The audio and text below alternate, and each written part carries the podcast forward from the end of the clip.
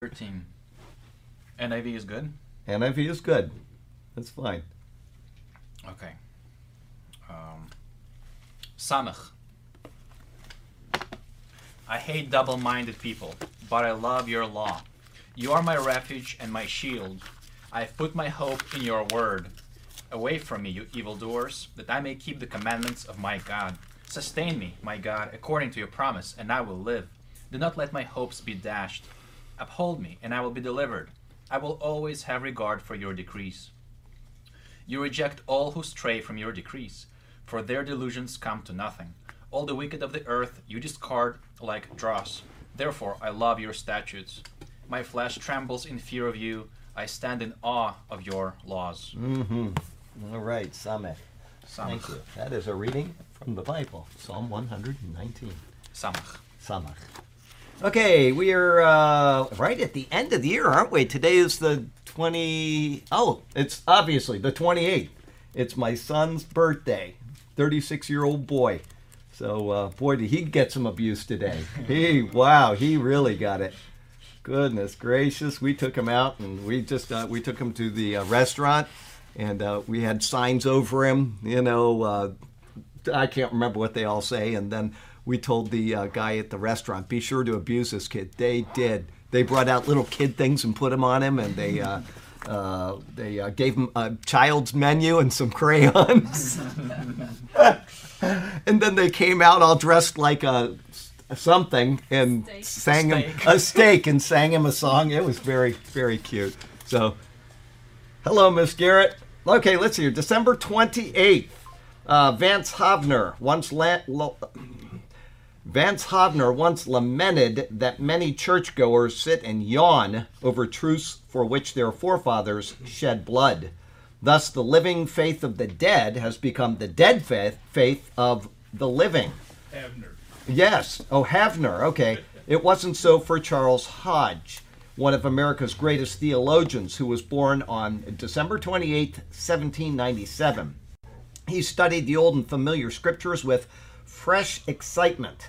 3,000 pastors prepared for ministry in his theology class at Princeton, and multitudes have benefited from his three volume systematic theology. In a sermon once, Hodge warned his listeners against becoming bored with the Bible. Referring to Romans 3:29, does God belong only to the Jews? Isn't he also the God of the Gentiles? Yes, he is, Hodge said. But we are so familiar with the truth contained in these words that we do not appreciate its importance. Accustomed to the varied beauties of the earth, we behold its manifold wonders without emotion. We seldom even raise our eyes to look at the beauteous canopy of heaven, which every night is spread out over our heads. The blind, however, when suddenly restored to sight, behold with ecstasy what we regard with indifference.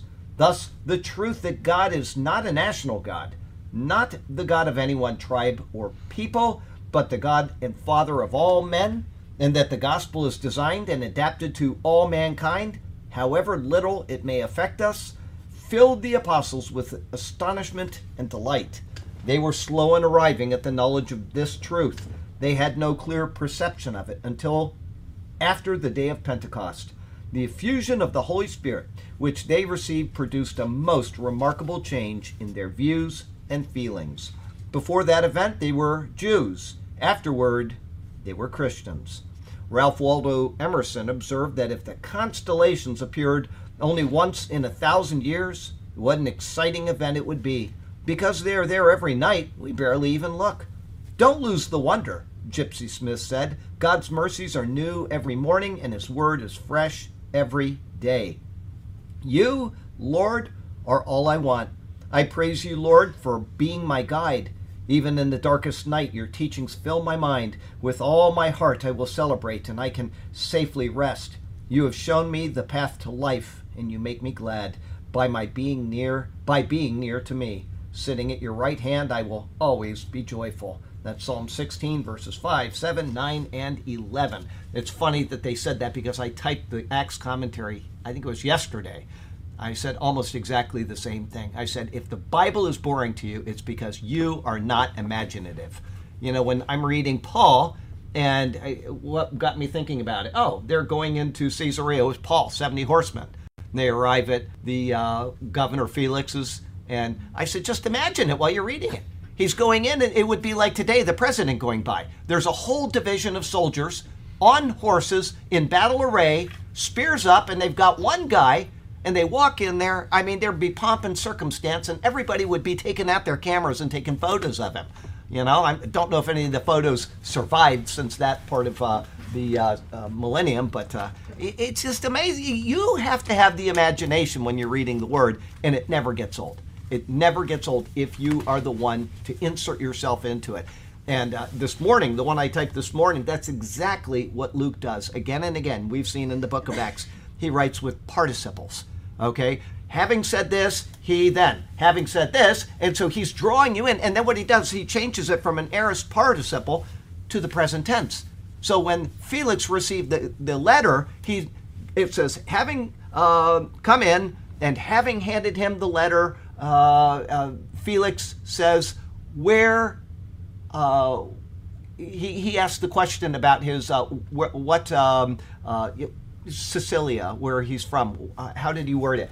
Um, but he goes to the present tense, which a lot of Bibles don't do that, which is unfortunate. You know, the King James Version is such a poor translation that they get always get it wrong. But um, uh, which is what I use to uh, do my comparisons on. But it's Acts 23, verse uh, 34, maybe 35. What was it? Um, right at the end of the uh, uh, 34. And when the governor had asked had read it, he asked what province he was from. It doesn't say that. It says, what province is he? So it's present tense. So Luke is bringing you into the narrative, and if you're inserting yourself with him, it's as if you're standing there watching this going on. It's marvelous. Anyway, um, okay, what else do we have? We've read that, we've uh, read that, and we need to uh, prayer requests. Danielle, I brought her up a couple weeks ago. She has a tumor and they didn't know what to do. If she doesn't get it fixed, she can lose all of her uh, motion. If she does get it fixed, they could ruin her. And she, Danielle is scheduled for brain surgery on 8 January. It's going to be a very sensitive part of the uh, body. She, you know, keep her in prayer because this is a very serious operation and uh, we want to uh, pray her through this. So that's 8 January, Danielle. Uh, Samantha is on a self destructive path. She, you know, this is something uh, her mother uh, said to me, and, and, people will hold this against the doctrine. I'll explain in a second. This girl is on a self destructive path. She feels secure in her salvation and is not responding to life in a manner that is acceptable to her salvation. Okay, people will say, see, uh, that's the doctrine of demons is once saved, always saved, because uh, this is what it does to people. No, people do those things to themselves. They equate a doctrine with somebody that does not hold fast to the Lord. But that happens right in the Bible, and Paul never questions their salvation. So just because somebody is not doing what the Bible says after salvation, it does not negate the doctrine that the Bible teaches about salvation. Everybody see that? The Bible teaches eternal salvation.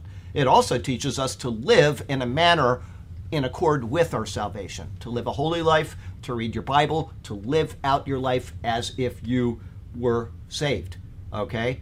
Just because somebody doesn't do that does not mean that person isn't saved. But we want to keep her in prayer because she is the one that's going to suffer in her salvation, and she's the one that's going to have to stand before the Lord and either get rewards or losses for her life. And so we want to uh, keep her in prayer. I wasn't sure if I was too high. I feel like I'm on top of the uh, on top of the world, which is uh, what what's her name? Uh, Carpenter. What was her name? Uh, Karen Carpenter. Ka- yeah, Karen Carpenter. She was on top of the world. So um, I guess those are the only two prayer requests. Oh, Becky and uh, Mark are still clinging uh, in uh, uh, Colorado. They're still sick. They've just had a miserable year, and it just goes on. I was thinking about this. You know, some people just go through life and they're always healthy. You just never see them sick. And then you get people like me that are always on the verge of being sick. Always. And then you get people that are always sick and on the verge of getting well. And, you know, the Lord has given us all our own burden to carry. But I feel so bad for Mark and Becky this past year and a half because they've been on the verge of getting well over a year now. And they keep something else comes along. So, I, I, but me, I get myself right. To, I push myself right to the end of it, and then I feel it coming on, and I take a bunch of vitamins, and I hope that works. And Heavenly Father, uh, thank you for your many mercies. Thank you for your blessings. Uh, we lift those uh, two up. Uh, the surgery that's coming up soon. Also, our friend Steve has got a personal issue in his life that is really debilitating. So we want to lift him up as well and just pray that that uh, that will be handled in a manner that will uh, just give him rest in his uh, his in his life. Very difficult. Uh, we just thank you for the chance to come into uh, your presence and ask these things. Uh, we've got lots of missionaries out there, Lord, that we're trying to care for and trying to tend to, and we lift each one of them up right now, praying that your hand will be with them and help them through whatever they're going through in their own little ministries around the world. And uh, we just pray that you will sustain them and uh, even prosper them so that they can be effective in sharing the gospel, assisting those that they're with, and just being a, a, blessing to the people that they are ministering to. Give them that strength, Lord. It's not always easy in the positions they're in, but we lift them up. And we also ask that your hand would be upon this class and that uh, uh, we're just so thankful for your word. It is so precious to be in your word and to just see what God is doing. And so we thank you. We thank you and we praise you for it, and especially because it reveals to us Jesus, who we're desperately waiting for his return. But until that day, help us to just keep living out our lives in accord with the salvation you have provided. Thank you and we praise you in Jesus' name. Amen. I read today, Charlie, 1 Corinthians 3 9.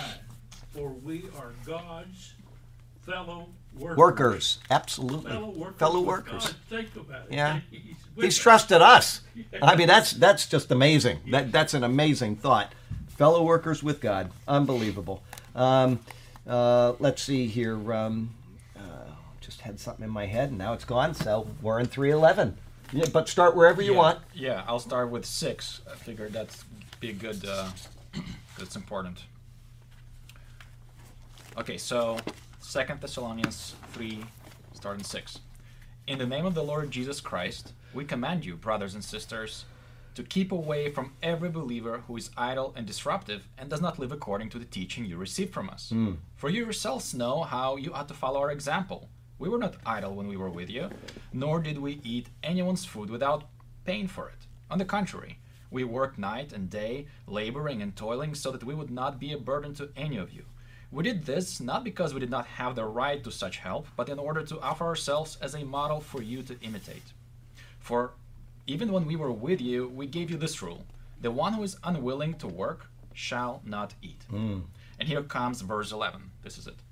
We hear that some among you are idle and disruptive. They are not busy, they are busybodies. That's close. For we hear that there are some who walk among you in a disorderly manner, not working at all, but are busybodies. So to walk is how you conduct your life. It's your mode of life. And so Paul is saying that there are people that are not doing according to that. He just got done saying that if you don't work, you don't eat. And uh, you know, somebody actually emailed me, a very good friend of mine, and he was worried about that. And he is physically incapable of working. And he said, "How do I handle that in my life?" And I said, "You you cannot expect that apply to you. That's applying to people that simply are not willing to get up and get to work. But if you've got something that hinders you from working, you should never feel ever about uh, you know accepting help, accepting uh, you know your family to take care. As a matter of fact, what does it say about um, not helping your family when Paul writes to Timothy? Worse than Worse than an unbeliever. That's right. I mean, uh, that is the job of the family is to take care of the family members, especially if they're in Christ. But it's your job uh, to do that. And so uh, uh, I wonder if this will shut off. I don't think it will. I'll keep getting those. Uh, oh, okay. shut up. All right.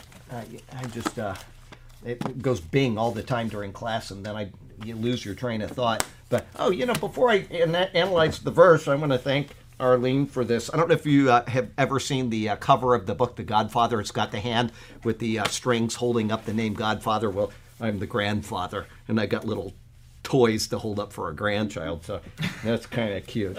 She sent me the shirt too. Oh, come here. Yeah, like she, she sent us a. co- This is a, a friend of ours. She's been tending to us for years and years and years, and uh, she got her a little Chihuahua shirt. Can they see it? Yeah. Yeah. They okay. Good. Very that's very fake. cute. Yeah. All right. Mm, best wife in the world times a billion. Um, Okay, so uh, okay, um, analyzing verse three eleven. So don't worry if you are incapable of working. You know, I got a friend. Uh, I won't say his name because I don't want to embarrass him, but he's he's in bed. That's it. He he is in bed. He can't get out, and he uh, people have to tend to it. You know, now that to me is a tough life. That is a tough life, but he's happy every time he emails, and uh, uh, you know he's got a positive attitude, and he's uh, it, the Lord is sending people to take care of him. So you know, you should never feel like you uh, uh, have to carry the weight of the world if you cannot do it. Um, I was at the Thai restaurant. I stopped by to wish them all a happy birthday after we got done today, and um, uh, I one of the ladies, a friend, just happened to be visiting that I haven't seen her in about a year, and she she says I'm just 65 and I'm just worn out, and I said, you know, every day I find I can do less. I'm how old am I? I'm uh, 59, and every day I find I can do less. I, I sometimes I think, can I keep doing this part-time job? I, I don't know if I can even do it. So, uh, but it just you do what you can, and you can't carry the weight of the world. So, um, okay, 311. Uh, the words for we hear, this is Paul saying, for we hear that this is going on, they're an indication that some were at the church in Thessalonica and they were personal witnesses of those who were being lazy and sponging off of others. They're, they see this. They was probably the carriers of his first letter back to the church. They took the letter and had a visit probably a bit horrified that those who had accepted Paul's gospel presentation and instruction were already departing from it and receiving false words from others. The source may have been someone from the church itself as well, dispatched to get Paul's thoughts on what was going on.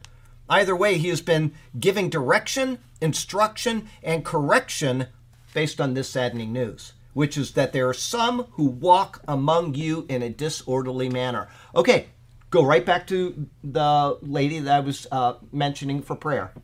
She needs prayer. She's not living in accord with her salvation. We got an example of it right here. Paul has given the instruction. You are to do these things. Has Paul said these people are no longer saved? He doesn't even hint at it. In fact, he's just the opposite. He is arguing that they are saved and that they need to live according to their salvation. So, this entire debate about whether salvation is eternal because people walk away from the Lord is ridiculous. That it, that is their choice if they want to stand before the Lord who has saved them and face a loss of rewards for throwing away their lives, that is what's going to happen. But that does not mean that they have lost their salvation, nor is it ever, ever implied in Scripture.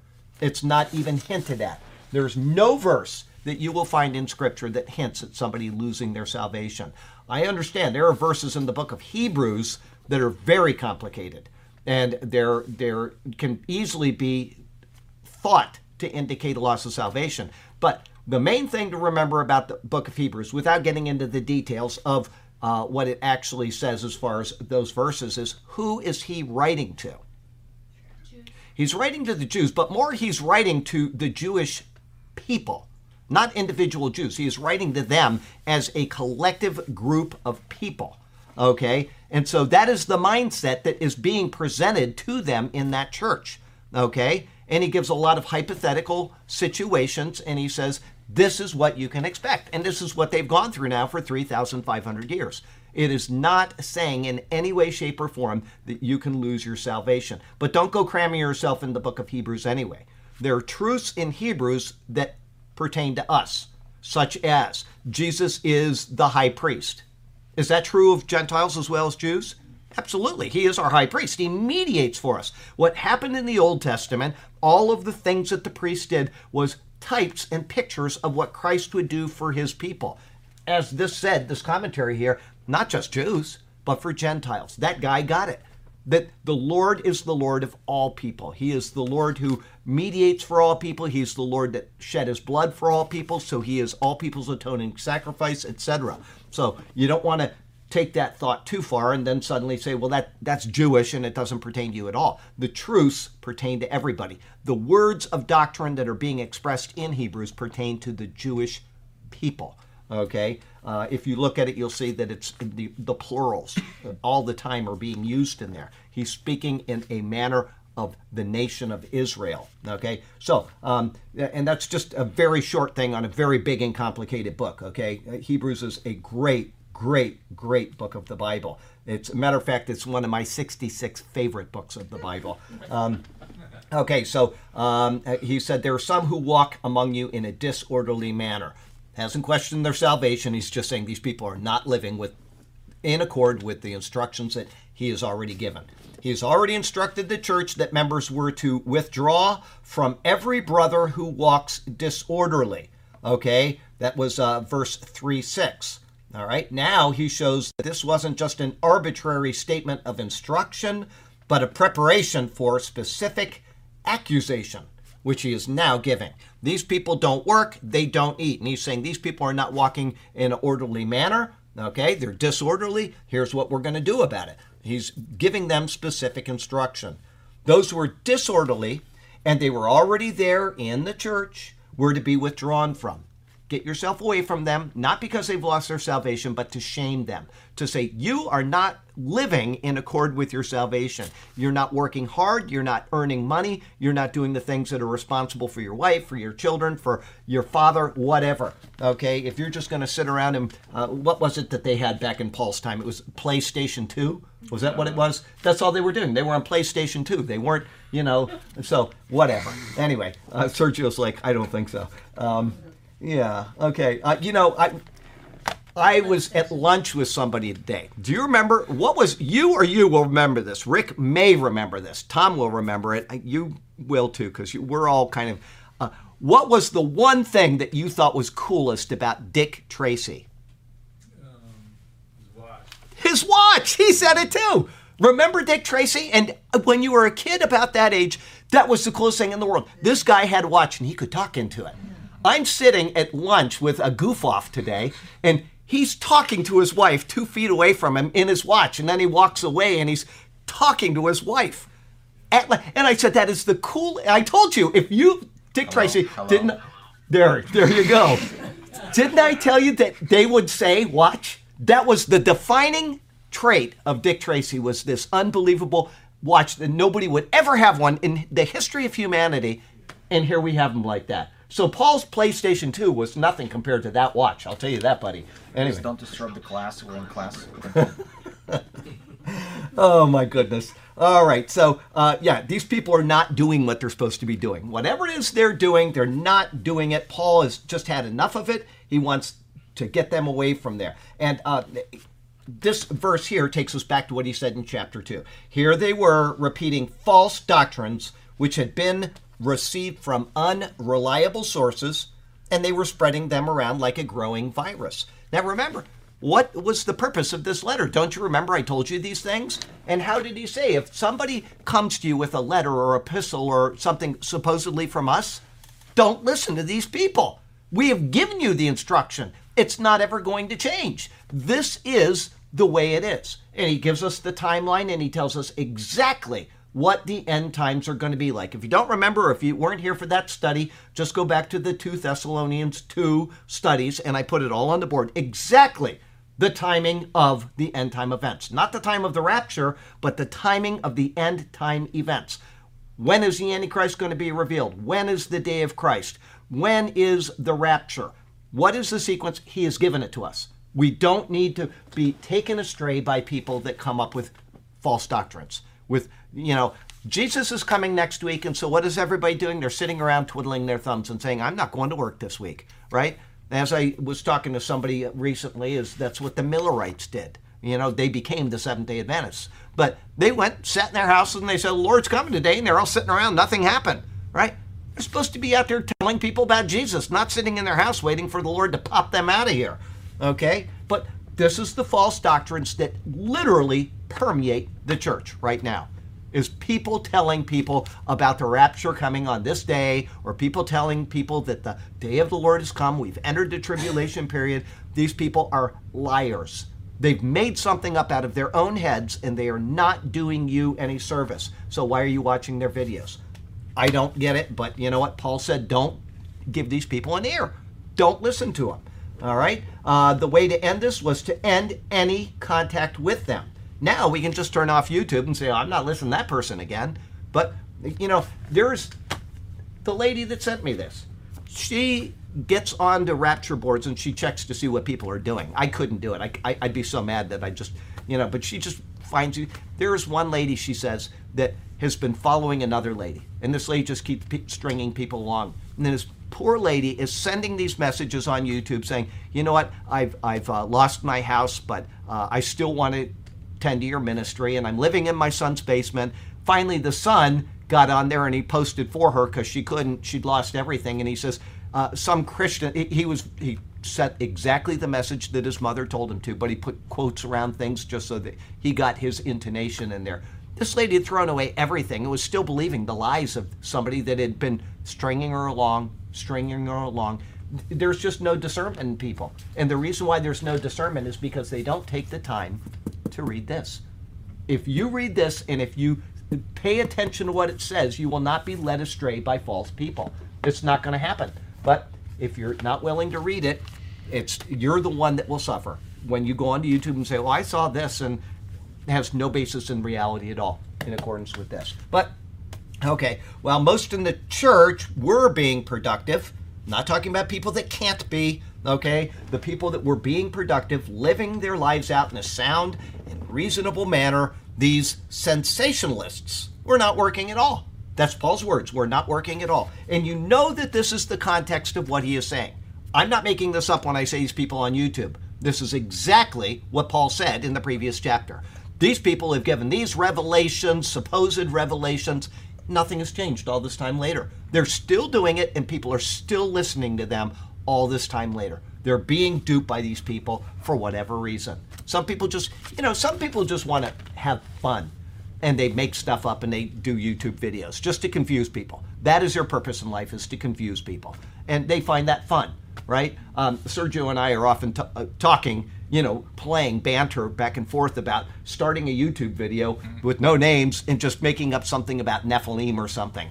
We'd be getting millions of views, literally, and we're making up stories between each other. Well, if we say this, that'll, you know, we wouldn't do this, but we could, and we know the outcome of it we know the outcome is that after a very short amount of time, we are going to have literally hundreds of thousands of views a week. And then finally come out and say, we've been making all this up, right?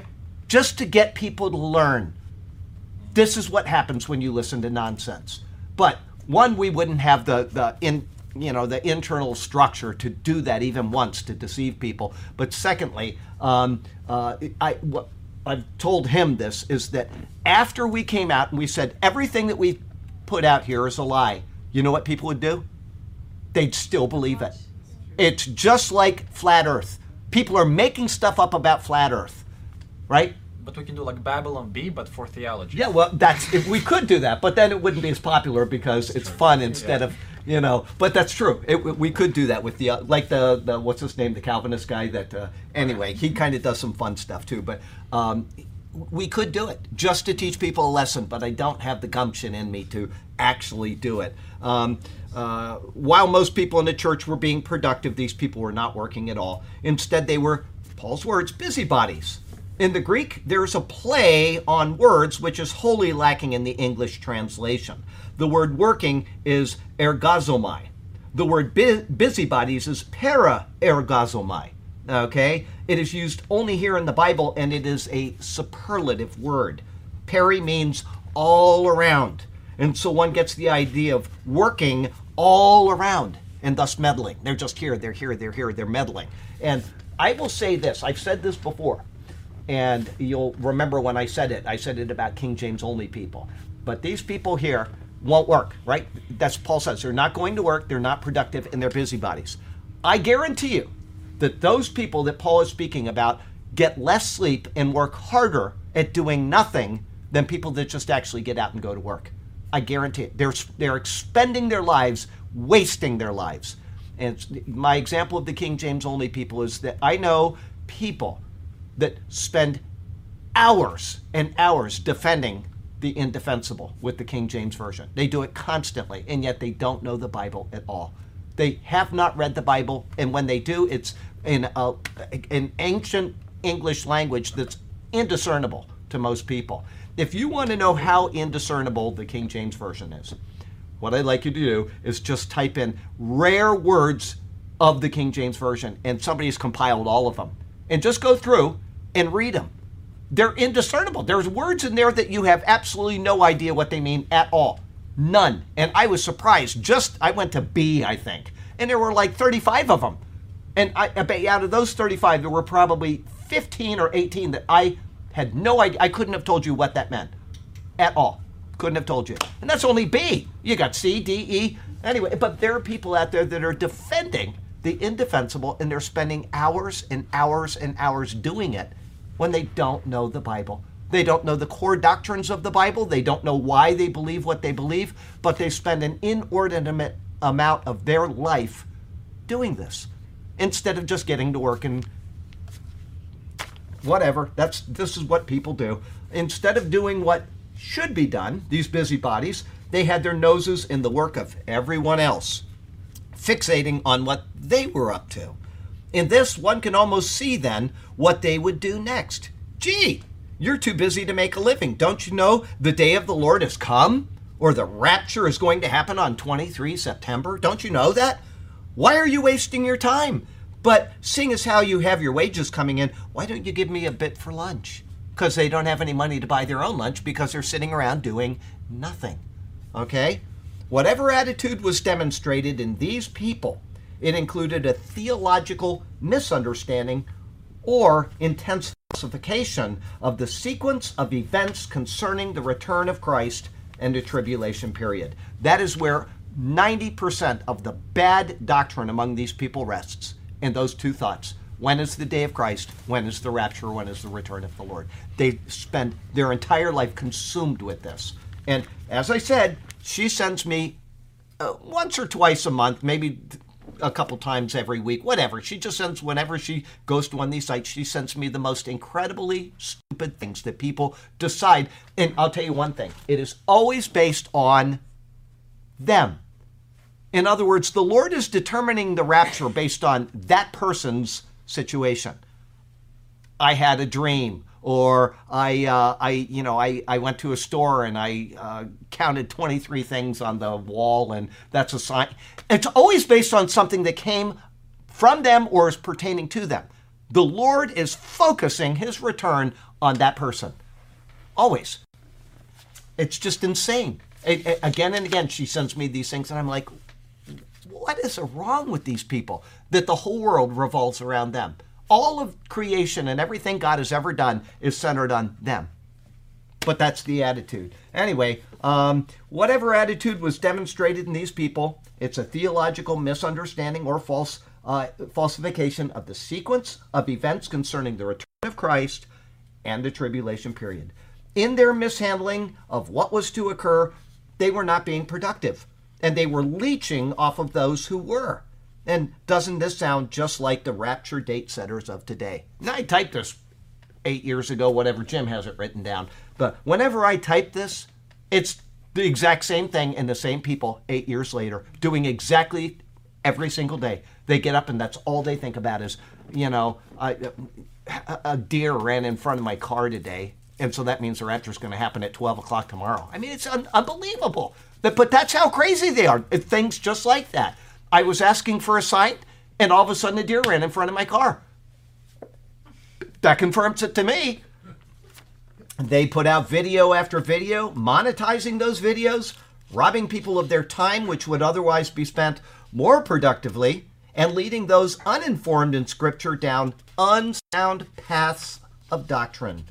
And with the link to the donate button, they rake it in at the expense of people who are too unclear in their own lives in doctrine to see that they are being duped. Just like that lady that she sent she, she follows this old lady and says, you know, I just I feel so bad for her. But that's all she does is she's consumed with this person that's sitting there lying on YouTube, just making stuff up. Anyway, um, Paul has the he has set the timeline of events in his writings, but because people are unwilling to study the Word, they get caught up in the false teachings of these people who should otherwise be, as Paul commands, stayed away from. How sad it is that people won't take the time to simply learn the Bible. In this, they will stop speculating and they will learn to devote their time work and resources to produce uh, to productive things. Rapture, schmapture.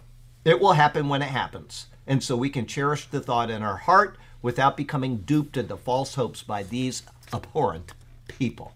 Okay? Talking about the Bible. I said this on Sunday. I'm going to say it again now, just in case uh, uh, you forgot that I made this challenge to you, and you've only got two days to, uh, two and a half days to uh, check it out. But you, Sergio's right. He'll send me something about the Bible. I'll be like, yeah, and he's all excited about it because that's his focus in life at that moment. And I'll have something that just excites me to death, and I'll send it to him, and he'll be like yawning. That was so boring, Charlie. Anyway, um, uh, Sunday sermon is Judges six one uh, Judges six one through twelve.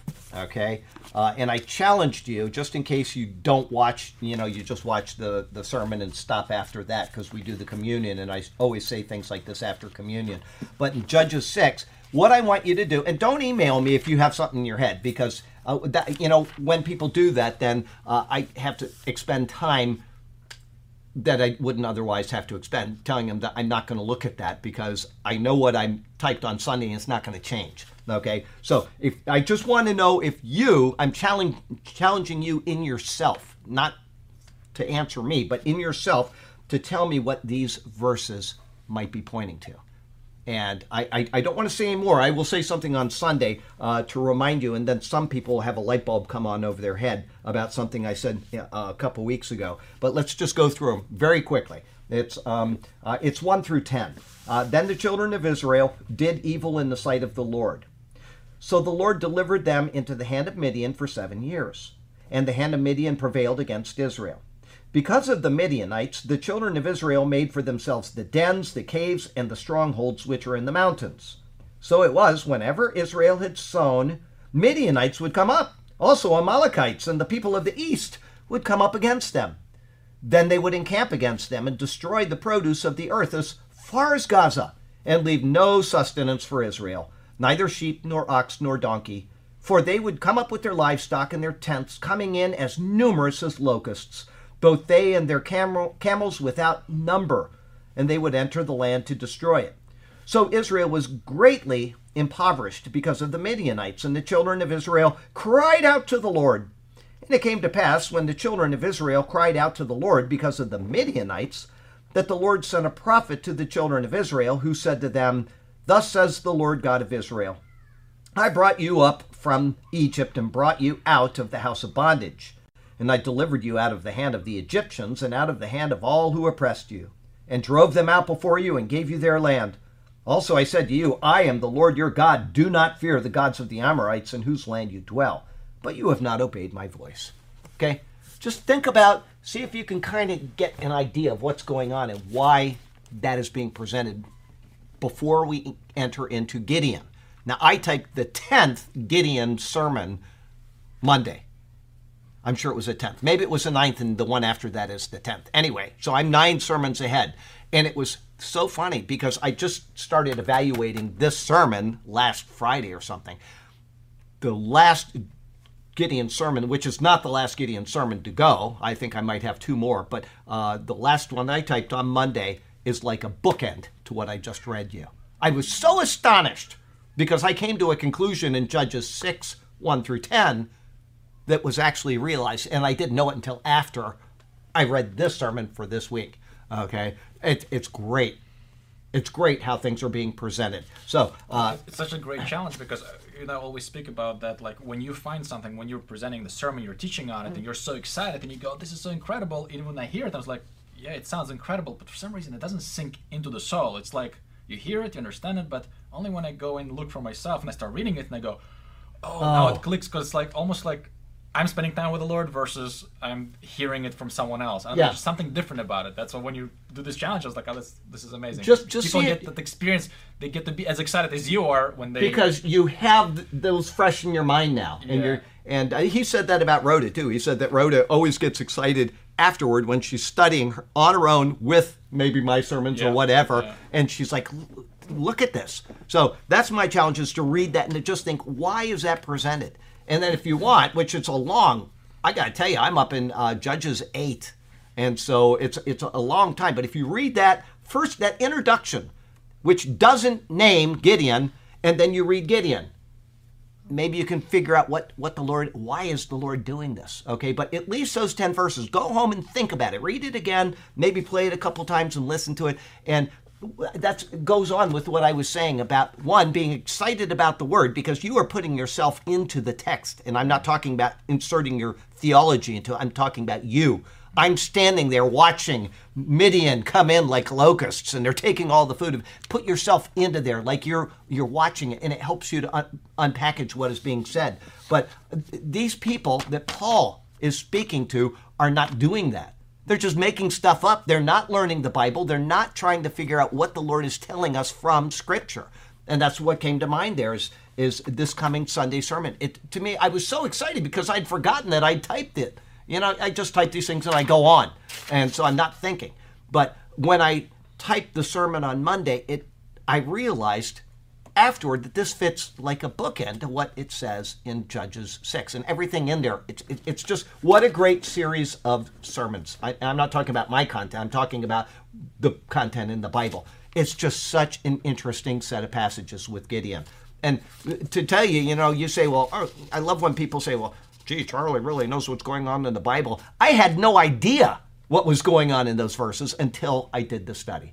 And on Monday, Hideko will tell you this, so you, you know I'm not lying. Monday I started at 3:30 and I was still typing that sermon at 4:40, wasn't I? I was I, I, finally I finished up. I had another hour or so of work to do. I sat down and ate and I do not remember lying down. I don't even remember going to bed. I was so tired. But I was so excited. I went back and I reread it the next day just because I wanted to see what I had typed and I was like, this is great.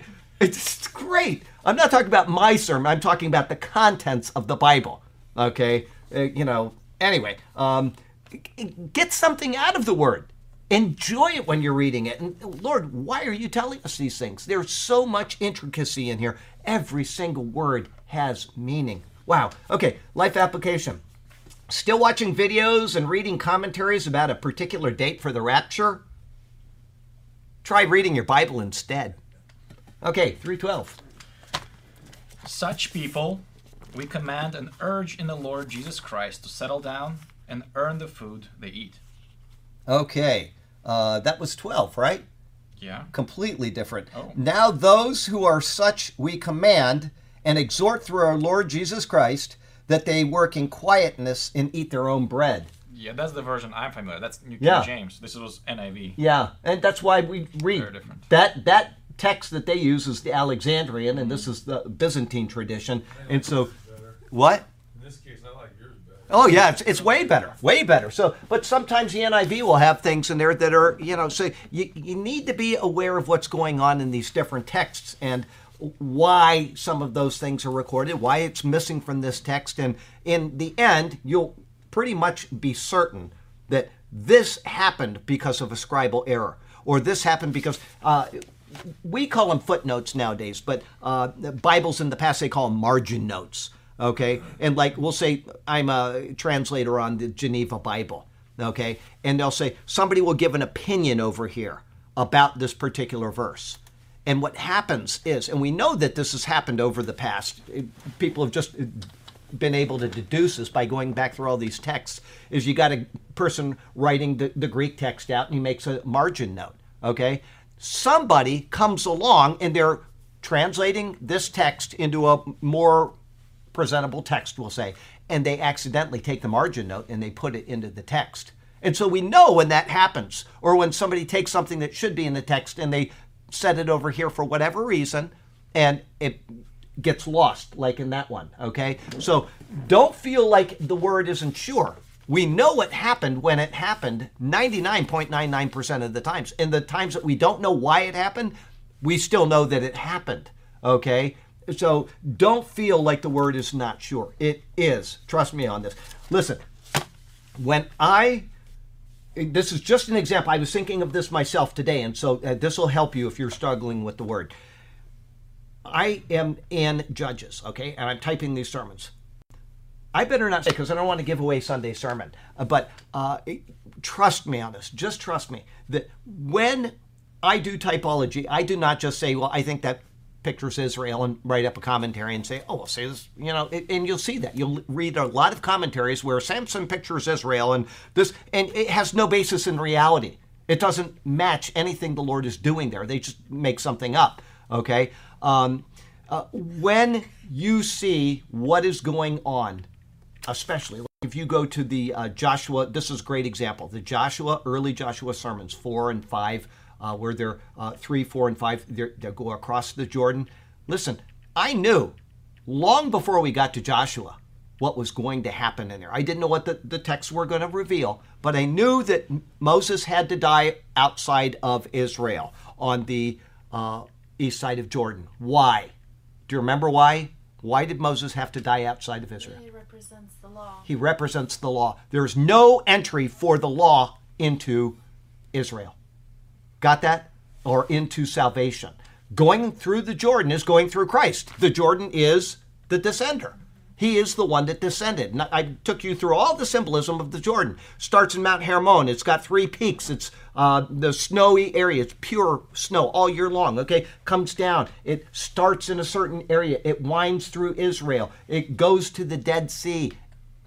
It doesn't go anywhere else. It goes back up into the air. It's a picture of Christ's incarnation. And then it's suddenly cut off at one point, and Israel goes through it. A picture of their salvation going through Christ in his death. Okay, it's all very clear. I didn't know those things until I did the sermons.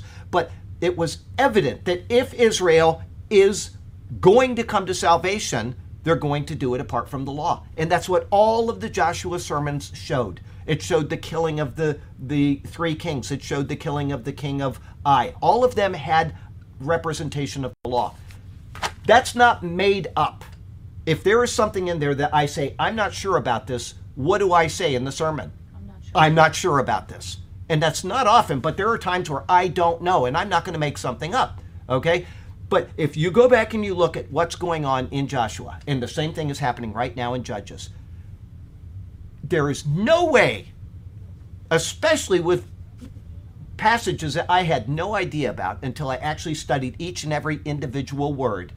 Until I did that, I, he had to help me with one of them uh, a day ago. It was a name of a person because there's two possible uh, roots that it comes from, and the one root that most people hold to, it just didn't make any sense. And I said, Sergio, this concordance says that this word comes from here, but there is an, a, a, a, a particle added on to the end of the word, and I don't know what that particle is. If it doesn't have any meaning, then I can't use it. Does this have any meaning? He came right back and remember that what I asked. Okay, don't say it though. But uh, it, it, it, he said that yes, that means this. Everything fell into place after that. Otherwise, I would have in that sermon said, I have no idea what this is presenting. But that one word made all of the difference in what is being presented with this particular part of a battle in the book of Gideon. Now, that's not by chance. That's because the Lord has put that in His Word, right? Okay? The point is that these people are not studying the Word. We need to study the Word. Okay? Once again, I had, uh, I think, two people in the past week that asked for your uh, commentaries. Wasn't it two?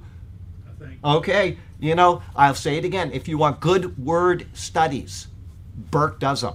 Ask him for his email, ask him uh, to be put on his list, and he will. And they're just short word studies that will draw out, you know, a particular word. That, and if you don't want to read it about that word, then don't read it. You- You're not obligated to read it. But when he sends it to you about the word faith, and you say, I want to see what the Bible has to say about faith, he's got great examples all laid out for you. So, um, uh, you're not obligated to look at everything I send out. I'll be offended if you don't, but no, I'm kidding. Anyway, um, uh, but yeah, you just if you want to learn something, don't learn it from people on YouTube that make stuff up out of their head. That's the point I'm making. All right. Um, okay, 312. We read that, um, and now we're going to go ahead and analyze it. It is of note that Paul uses the word translated as command a total of 12 times in all of his letters, and yet four, one third of the word command of them are in the book of 2 Thessalonians, which is this big, it's only three chapters long. Four times, one third of the times he uses the word command, and all four are in this chapter. He's had enough of these people. He's had to re explain an entire doctrine of theology that he already explained to him in a second letter, and he knows why he's have, having to do this, and so he is giving these words in his third uh, chapter of this epistle, and he's using it with direct commands. I command, command. Okay, he's fed up with these people. All right, and I get the same thing when people send me this nonsense. I get fed up with them because I, I I'm like, don't you understand what you're doing is unhealthy? It's not proper for. you- But they just it's like Jesus uses a couple of metaphors. One of them is the pig. One of them is the dog. Pig goes back to its wallow. The dog goes back to its vomit. Vomit. They just keep doing the same thing. It, it- they're not willing to learn. Okay, uh, a- and this Paul is he, he's overwhelmed by this. He's just upset that he has to explain these things, and so he's going through it, and you can see just how direct he is. Um, it is therefore a clear indication that he is not just a little bit miffed about the attitude of those sponging off of others in the church, but he is highly upset about it. When people are not willing to just simply knuckle down and read the Bible. Now, I will say this, okay? I want to thank the first century Christians at the time of Paul that didn't listen to Paul the first time. I want to thank them personally someday. Why? because Paul had to write it a second time and we got the letter. Otherwise, we wouldn't have had any idea that he said these things to them because he doesn't address it in the first epistle. So I'm going to say, Your laziness paid off for me, buddy. You're a disgrace. But at least we got to know what Paul had told the people in Thessalonica face to face, right? So something good came out of bad. But Like, anyway. yeah, like something good comes out of bad, but they don't get the credit. No, they don't get any credit for it. But- I, when I say I, I'm going to be, I'm going to be poking them when I say it, not credit credit. That that was a poke. Yeah, which I'm very good at poking people. If you might not know that personally, but I'm very good at poking people. Anyway, um, let's see here. Um, he's very upset about it. These, the forerunners of the rapture date setters, are inter- uninterested in hard work and sound doctrine. That's the last thing in the world they want to do. And as I said, they will expend more time and more energy making junk up than they would if they just read the Bible. They're not willing to do it. Okay? So, uh, they're uninterested in hard work and sound doctrine. They are an annoyance to the body. Each time they believe someone who says, the day of the Lord has come, and then pass it on to others, they cause harm. Each time they say the rapture will be on this day because they cause people to stop their productive lives and to hope on that which is not based on any type of reality. Zero. Paul had already told the church the things he knows of concerning the end times when he was with them. That is recorded in verse 2 5. And then he repeated that in this letter. No word from the Lord will come along and change these things. No special insights into when these things will occur will ever be forthcoming. It's not going to happen, thus contradicting Paul's words of this letter. He says, We're not going to know. And then the Lord comes and tells somebody in uh, uh, Minnesota that has a YouTube channel. That means that the word is a lie, that what Paul recorded is untrue. That's what that means. You're bringing the Bible into question when you make that stuff up. But people would rather watch that, so uh, therefore it is a waste of time and energy to focus on them. Instead, he directs his words to this particular group, saying, Now those who are such. He's addressed the type of people, now he's talking to them. Now those who are such, it is those who are not willing to work, but are spending all of their time being unproductive and passing on unsound theology that he is writing to. I'm writing this to you now. I want you to pay attention to me. I want you to listen to me. Instead of living productive lives, they sponge off of those who do and sway them with words that have no basis in authoritative words of the apostles. Today, those words, thank you, of the apostles, which have been recorded and saved, are a portion of the Bible. That is where our doctrine comes from. That is it, the Bible. Okay? It is to these that he says, we command and exhort. As I said, he says command four times in this chapter, and he says a total of 12 in all of his letters. So uh, one third of the times is right here in this chapter. A command is a directive. You are to do this thing. The words require attention and action.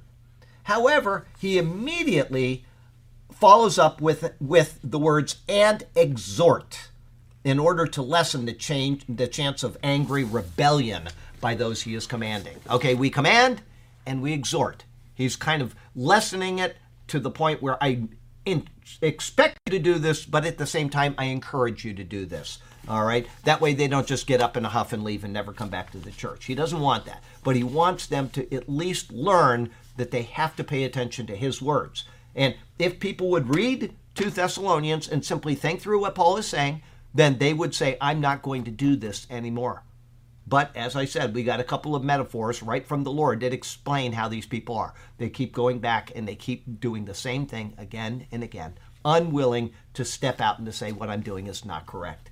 Okay? So these are, after all, date setters who are easily miffed over being told their doctrine is unsound. Thus, the word exhort is given as a friendly, hopeful way of getting them to take the command, his command, in a positive way instead of stomping off in an angry huff. He's trying to be, uh, you know, political about this at the same time as being very direct. You're not to do these things. I command you not to do these things, and I exhort you, please learn your Bible, study your Bible, read it, take it to heart. You know, and like I said, not your, don't insert your thinking into the Bible, don't insert your theology into the Bible, but insert yourself into the Bible when you're reading it. You know, when Jesus is uh, healing somebody, you want to be like I'm standing there watching it, right? I'm listening on the uh, the uh, Ma- uh, Mark right now on the uh, my my car. I've been listening to Matthew and Mark in the past couple days, and here's Jesus out in the fields, right? And he's got the uh, apostles, the disciples with him, and uh, he says, you know, do you have any food? These people haven't eaten for two days, and if I send them away, they're going to faint on the way home, right? So all we have is uh, five fish and, or yeah, five loaves of bread and a couple small fish, right? Put yourself in there. What would it be like if you're standing there and this is all the food that you see in front of them, okay? And all of a sudden they're handing out tons of food. It says 5,000 people in one account and 4,000 in another, right? What? Plus women. But that's what I was just going to say. Men. That means there's at least 15,000. If there's a woman with every man and there's two or three kids, there's more than 15,000. Okay? You're talking about a truckload of food. Literally, more than that. I, I mean, you're talking about thousands of pounds of food that just suddenly appeared out of the middle of nowhere. And the whole point of that, not the whole point, that's just he's making a lesson, he's teaching us something about Jewish salvation and Gentile salvation in those examples. But the point that he comes to is just on, you, you turn the page. Well, it depends on what Bible you're reading, but you know, we'll just say you turn the page, and what happens? They're in the boat and they're talking to each other, and he says, "Beware of the leaven of the." Yeah, Pharisee. and they say, "What did they? What was their response to each other?" something about the bread that. Uh, He's mad that we don't have bread, Yeah. right? He's, and he says, "Don't you understand? I just fed, you know, thousands of people, tons of food. It's not bread that I'm worried about. I'm talking about the leaven of these people. Oh, oh, they have to go back and they got to search their mind and say leaven. That's right in our culture. No leaven at Passover. We're being taught a lesson. And they had to figure out leaven is sin. Watch out for the sinful practices of these people. It's right there. And they couldn't even see beyond their own selves, right? Put yourself into the text and say, what would I think if it was me? What would I do if he said that to me? That's you're you're you're getting something healthy by putting yourself in there like you're standing there watching what's going on. It- you know, but you're never going to get something healthy if you say this passage means and now I'm going to prove it by inserting what I think it means into the passage. That's called eisegesis. It means inserting your presuppositions into a text. Exegesis means this text says this, I'm going to draw out what it means from what God has told me. That's okay. So there's a difference between the two. Never insert what you believe into the text. When I start a sermon, I take everything that I think I know about it and I set it all the way over here. I don't even think about it. I all I do is I sit down and I mechanically read the Hebrew and then I mechanically translate each single word and then I make a commentary on it without any presuppositions at all. It's just all mechanical work for the first six, or seven hours every single Monday. And then from there, I have to sit down and reread everything that I taught, I, I wrote down. And sometimes I have to read it eight or nine times. And I keep thinking, what are you telling me, Lord? What are you telling me? And finally, something will come up. I'll say, you know, Sergio, what is this, the meaning of this guy's name? I think it's this, but I'm not going to do it unless. And so I ask him for one particle at the end of a name, and he comes back and says, Oh, it's this word. And I should have known because it's a word that's already been used how many times in Scripture. I just wasn't thinking on it because it's a shortened form of it. Okay? But I'll tell you the form, it, the word is nua. Okay? It means to quiver or to waver or to, you know, like that. And, but at the end of the name, it's N A. It's a particle NA. So I, I'm not thinking NA. What is NA? Okay. And he came back, it wasn't two seconds. So obviously it's something he knew right off the top of his head. It's not like he made something up. I didn't tell him why I wanted to know. I didn't give him any information about the sermon, but he came back that quickly. And so it's something that all of a sudden was like a light bulb comes on. But that's what you have to do. And you have to do it as well when you're doing your own studies. Think about what you're reading and ask, Lord, why are you telling me? Don't say, Lord, I see you're telling me this because you're putting your thoughts into the Bible. Anyway, um, uh, where were we? Uh, their own bread. Um, let's see here. Uh, Angry Huff, I read that. Um, yeah, okay, remember this the same group of people who he commanded to be withdrawn from in verse 6. Those words were for the people of the congregation who weren't caught up in idle speculation. These words are for those who are caught up in idle speculation. The congregation is to withdraw from you, but you can be brought back into a right relationship with them if you will stop this nonsense. Get to work and earn your own bread. This is still applicable today. We are to withdraw from rapture date setters until they stop their disturbing posts and learn to be productive. They can be brought again into a right relationship with the church. But you're not to hang around with people like that. Don't let them speak in your pulpit. Don't let them infect the minds of other people. That's nonsense. Okay? Sound doctrine is actually important. And, you know, Sergio and I were talking at lunch today. He had an idea, and I, I, I don't think it's possible because you got lots of good churches out there, but they're geared towards different types of people. Okay, this church here is geared toward you know just getting people saved. They get 850,000 people saved every single Sunday. It's, and I'm not talking this church. I'm saying I got my hand over here. This church, Church A, gets lots and lots of people saved, but they have really poor doctrine. They, they don't get read into the Bible. They don't study the Word. They can't give you all the core doctrines. They just want people to get saved and they want people to be in Jesus. Okay, that's not the focus of the superior word. It is when we go outside of the church. I'm always telling people take tracts and make sure you hand them out, right? I write a letter, I put a track in it. Oh, this is what I want to do. I want people to get saved. But in the church, I want people to have right and proper doctrine, okay? And so uh, his uh, thought was, well, you know, why can't we have a church that has this and this? And it doesn't work. It, it just, for some reason, it's very hard to get a group of people that want to continue pursuing a particular line within a church without dividing from the rest. And the reason why is because all of a sudden, you know, you got this great doctrine, and all of a sudden, I don't want to be around people that aren't willing to learn good doctrine, right? It's not that you hate them, it's just that they have a different focus. And there's these two things going on in the church that they're not harmonious. And uh, I've said this before, and this is true. Churches will divide because people want to stand up during prayer or they want to kneel during prayer. Something so stupid as that. People will divide a church. I'm not going to go to that church anymore. They ask us to stand up when we pray, okay? People get upset over the, the craziest little pet peeves, okay? And if they're going to do it over something so basic, they're certainly going to do it over sound doctrine or over getting people saved. We got to do one, we got to do the other, we got to do this at the expense of this. And you'll see this in seminaries too. There's going to be a focus and there's going to be a non-focus. And that seminary is either something that you're going to gear towards or it's or you go to this one for 2 years and then you move on to the next that has a different focus, okay? It's just the way of the world. And I'm not saying that any is right or wrong. I'm not saying that that church is wrong because they are getting people saved and the superior word isn't really doing that. Okay? The people that come here are saved and they want to know the word. So it's a different approach. And, you know, I, I'm just not opposed to either as long as the people, the little doctrine they're teaching is correct.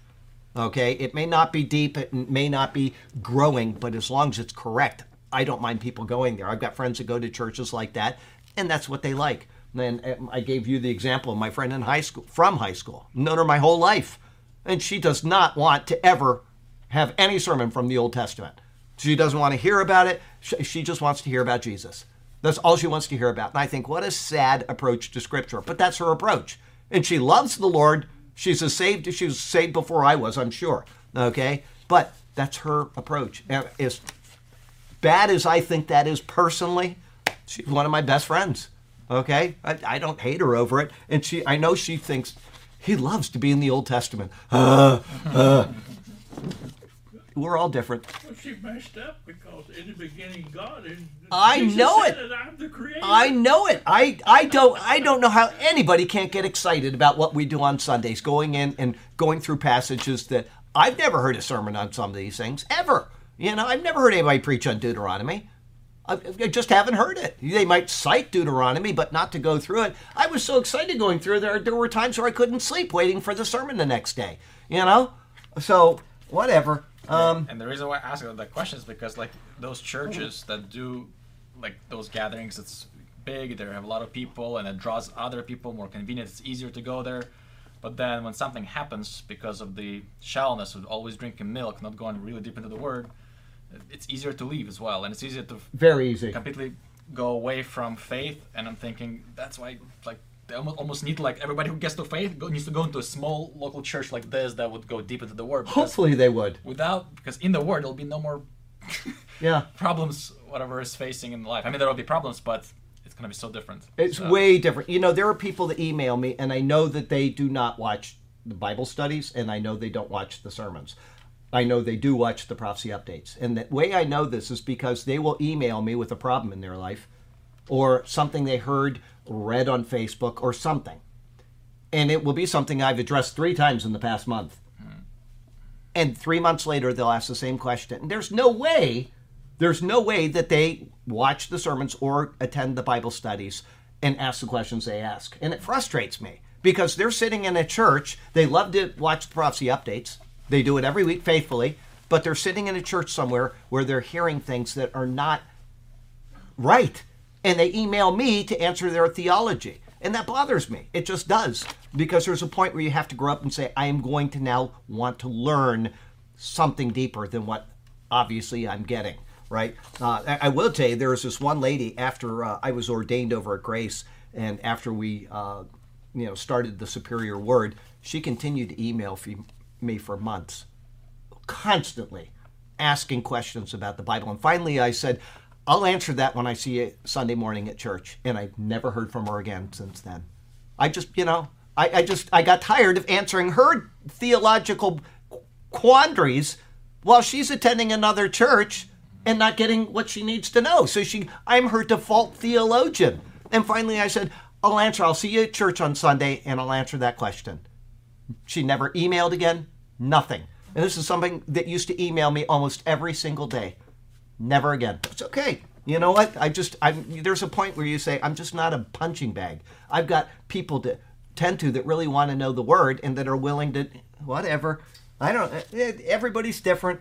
Whatever. Um Let's see here. Uh, yeah, okay, they can again be brought back into a right relationship with the church. And to bolster his words, Paul continues on with the note that the command and exhortation is through his words, through our Lord Jesus Christ.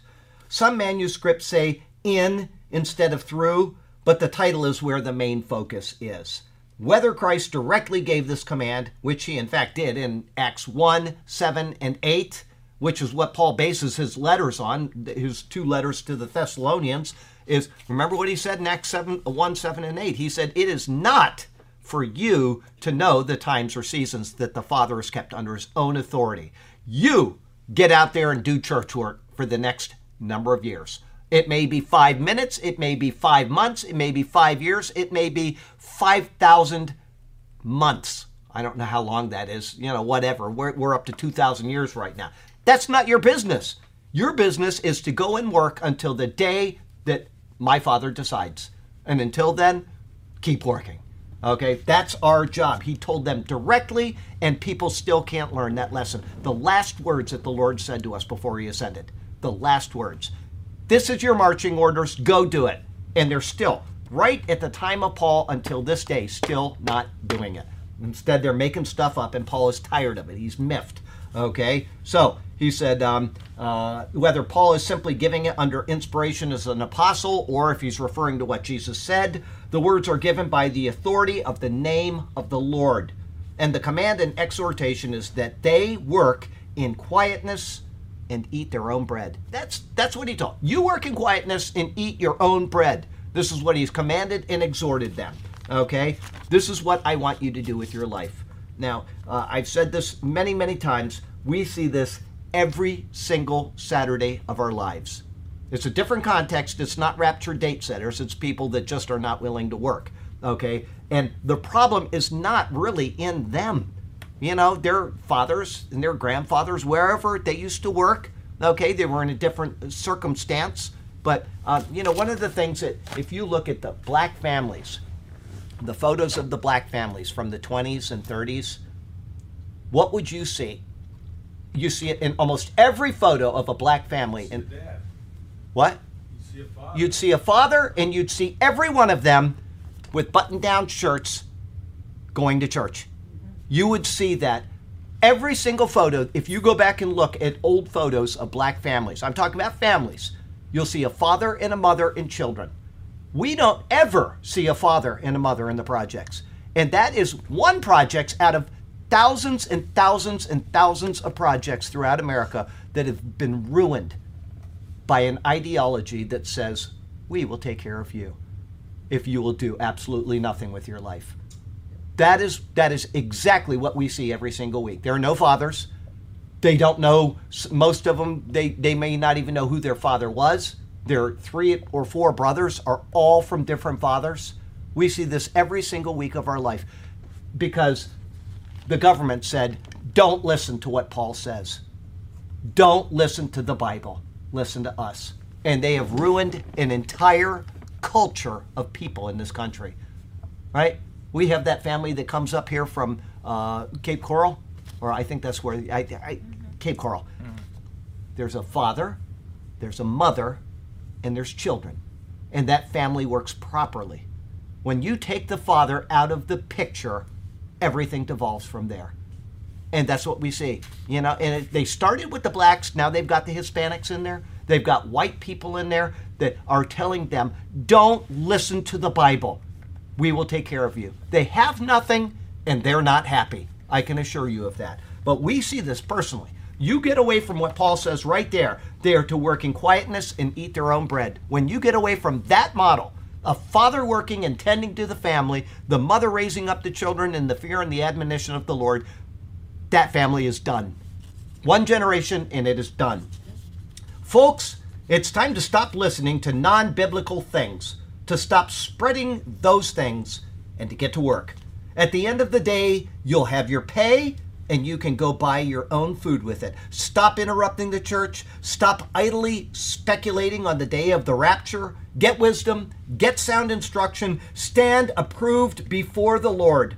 All of this and so much more is tied up in Paul's words of this verse right here.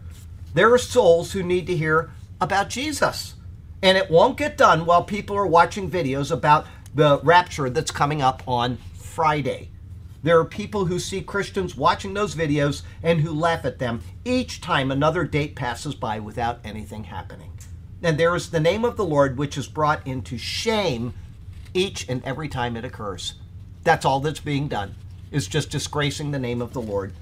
Life application if you see what appears to be a really interesting looking video about the prophetic timeline pointing to the coming tribulation and the rapture of the church, don't watch it.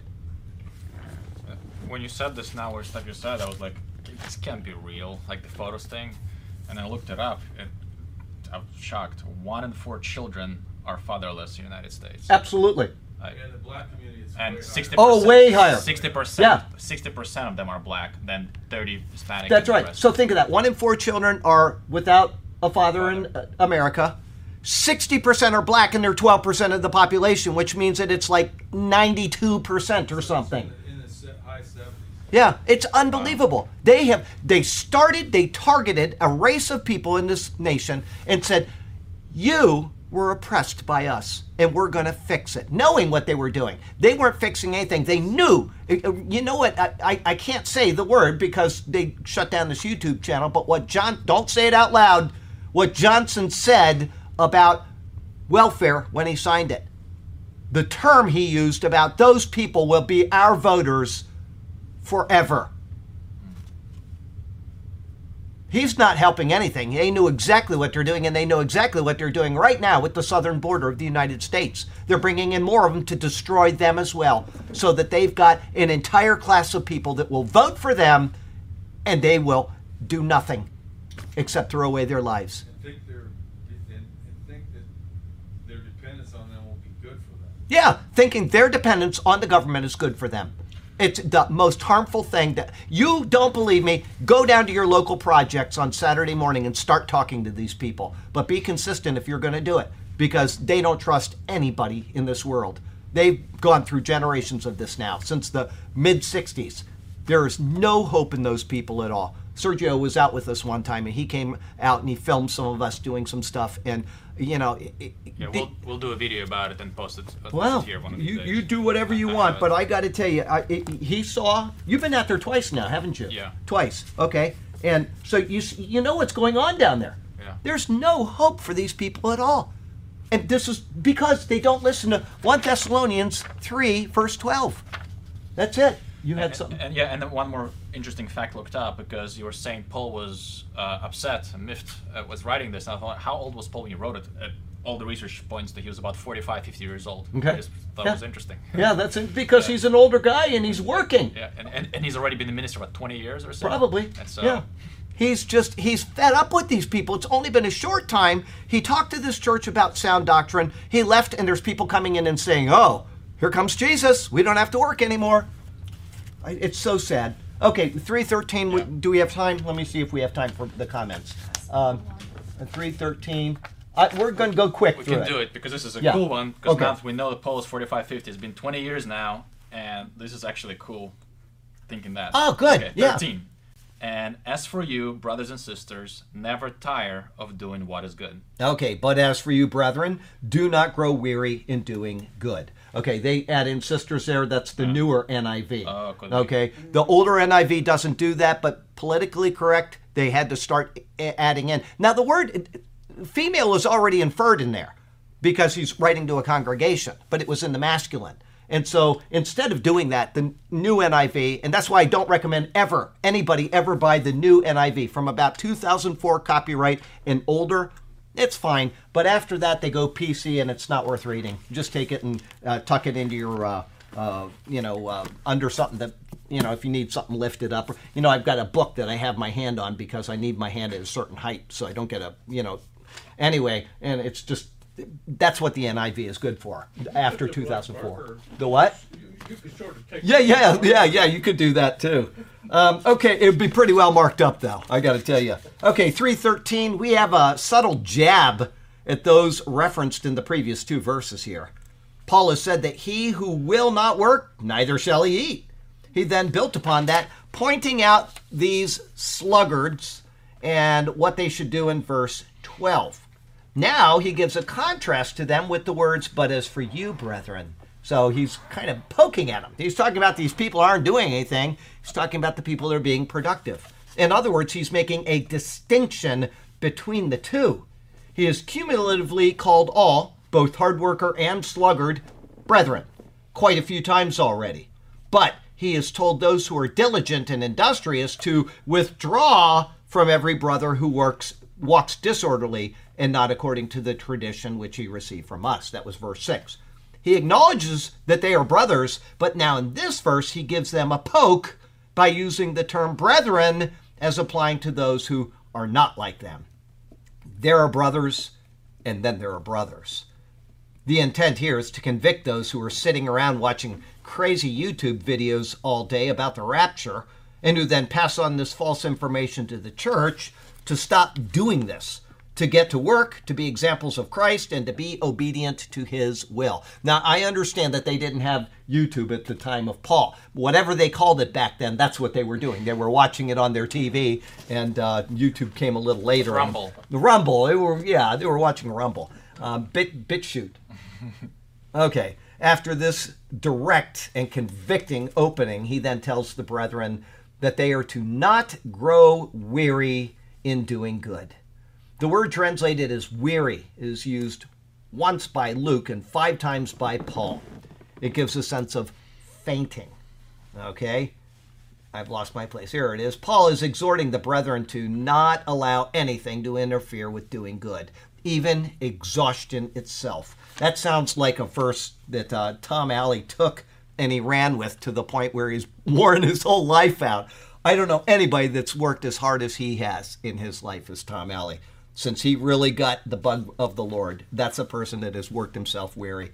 He couldn't, he is so exhausted from his endeavors for the Lord that he now has to drive through the projects on Saturday, and he still goes. So, eh, hats off to Tom Alley. Okay, the word translated as doing good is used just this one time in the Bible.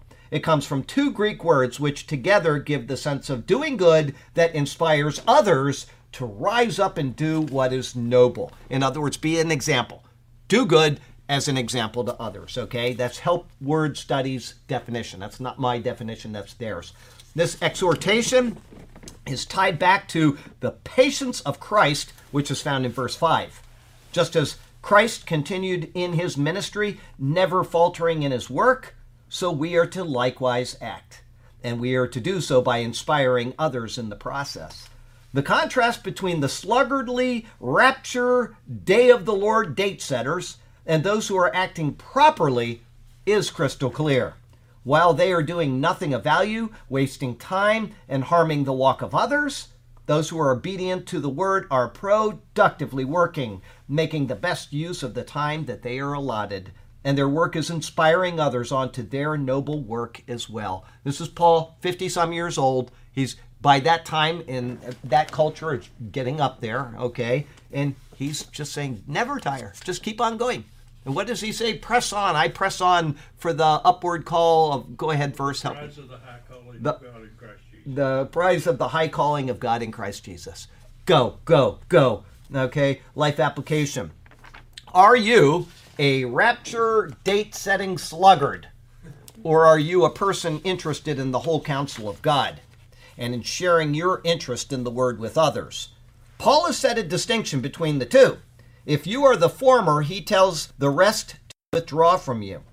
If you are the latter, he tells you others to emulate you. Which will receive condemnation from the Lord on that day? Which one do you think it is?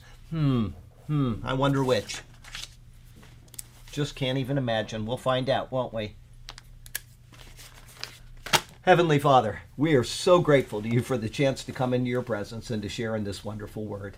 It's so joyous to just share in it, to know that we have directions that keep us out of the projects of the cities of the United States of America and throughout the world. That if we just work hard, if we're just willing to expend ourselves a little bit, we will be okay in the world and we will be an example of what we should be doing as people that are responsible and help us to stay away from date setters and people that come up with crazy stuff on the internet that isn't productive in any way, shape, or form. And Lord, I want to personally thank you. Uh, it's Mother's Day today for my wife, Hideko. I want to thank you for her as she celebrates the uh, happy birthday of our son and we're thankful for him. And I know every person here is thankful for their own families that they have been able to live with and to be a part of and to enjoy as they work their lives out in your presence, their fellowship in their company. We thank you for our families, Lord. We love you, we praise you, we exalt you, and we do so in Jesus' name. Amen. This is awesome. Oh, good. Well, Sometimes I get tired. Now I'm just walking in faith, and I'm just tired. I'm thinking, how how much longer can this take? And now I look at you, I look at all the men of faith. I'm thinking, wow, you guys are still in it. You're still walking. And Are you saying the we're pulse- old? No, he, no, I think he no, just no. put us down. Uh, is it still? I, It's still on. We're, we're going to say goodbye, folks. We love you. Take care. All right. Let me back this up, Rake. I don't think you're going to hear us.